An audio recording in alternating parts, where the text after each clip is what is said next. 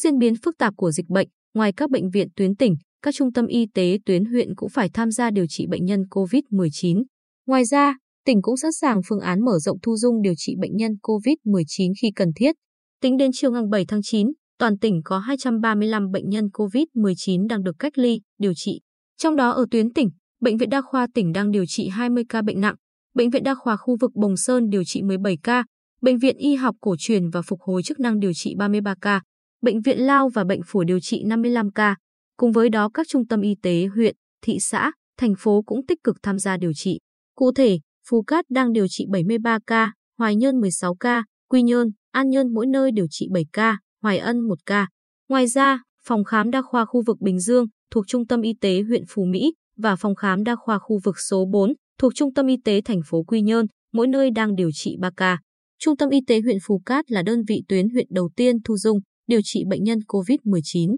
Từ cơ sở vật chất hiện có, trung tâm bố trí các khu vực điều trị biệt lập để hạn chế lây nhiễm, đảm bảo an toàn. Lúc cao điểm trung tâm thu dung điều trị đến 85 bệnh nhân COVID-19. Ông Võ Văn Chí, Giám đốc Trung tâm Y tế huyện Phú Cát, cho biết có lúc bệnh nhân COVID-19 rất đông, tuy nhiên phần lớn là bệnh nhân thể nhẹ nên trung tâm cơ bản đáp ứng được. Riêng những trường hợp nặng chúng tôi hội trần rất kỹ với Bệnh viện Đa khoa tỉnh và xem xét cho chuyển viện. Đánh giá cao cơ sở y tế tuyến huyện đầu tiên triển khai điều trị bệnh nhân COVID-19, ông Lê Quang Hùng, Giám đốc Sở Y tế, cho biết. Vì là đơn vị đầu tiên điều trị bệnh nhân COVID-19 nên Trung tâm Y tế huyện Phù Cát ban đầu có hơi lúng túng, nhưng sau đó đã và đang làm rất tốt, là một trong những đơn vị thu dung điều trị bệnh nhân COVID-19 nhiều nhất tỉnh.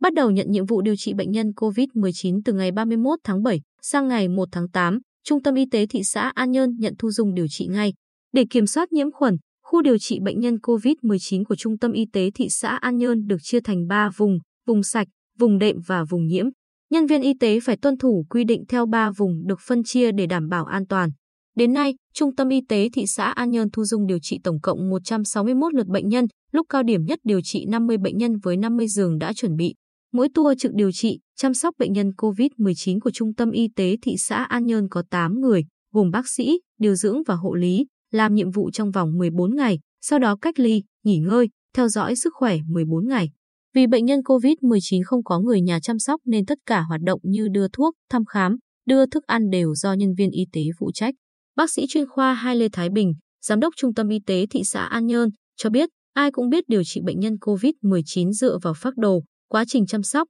tuy nhiên điểm không kém quan trọng là động viên để bệnh nhân yên tâm, tâm lý ổn định. Do vậy, khi thu dung, chúng tôi động viên để người bệnh tin tưởng, bớt hoảng loạn lo lắng để quá trình điều trị hiệu quả hơn. Theo đánh giá của ngành y tế, hiện tại tình hình điều trị bệnh nhân COVID-19 ở các cơ sở y tế tuyến huyện khá ổn. Tuyến huyện chỉ điều trị bệnh nhân thể nhẹ, thể nặng sẽ chuyển điều trị tại Bệnh viện Đa khoa tỉnh, Bệnh viện Đa khoa khu vực Bồng Sơn. Tuy nhiên, theo ông Lê Quang Hùng, Giám đốc Sở Y tế, dù hiện tại các cơ sở y tế tuyến huyện dần quen với công tác điều trị bệnh nhân COVID-19 nhưng để chuẩn bị cho các tình huống dịch bệnh có thể diễn biến phức tạp hơn, các địa phương cần quan tâm đầu tư hệ thống oxy cho các trung tâm y tế trên địa bàn, trong đó đặc biệt là thành phố Quy Nhơn phải có bồn oxy lỏng. Bên cạnh đó, để tăng cường cơ sở, nhân lực chăm sóc bệnh nhân COVID-19, Sở Y tế vừa có công văn gửi các cơ sở khám, chữa bệnh trực thuộc Sở, Bệnh viện Đa khoa Hòa Bình, Bệnh viện Bình Định về việc đào tạo điều dưỡng, chăm sóc người bệnh COVID-19. Theo đó, Sở Y tế đề nghị các đơn vị căn cứ vào nhân lực, trang thiết bị và cơ sở vật chất của đơn vị để đánh giá khả năng phát triển năng lực thu dung và điều trị COVID-19 theo mô hình tháp 3 tầng,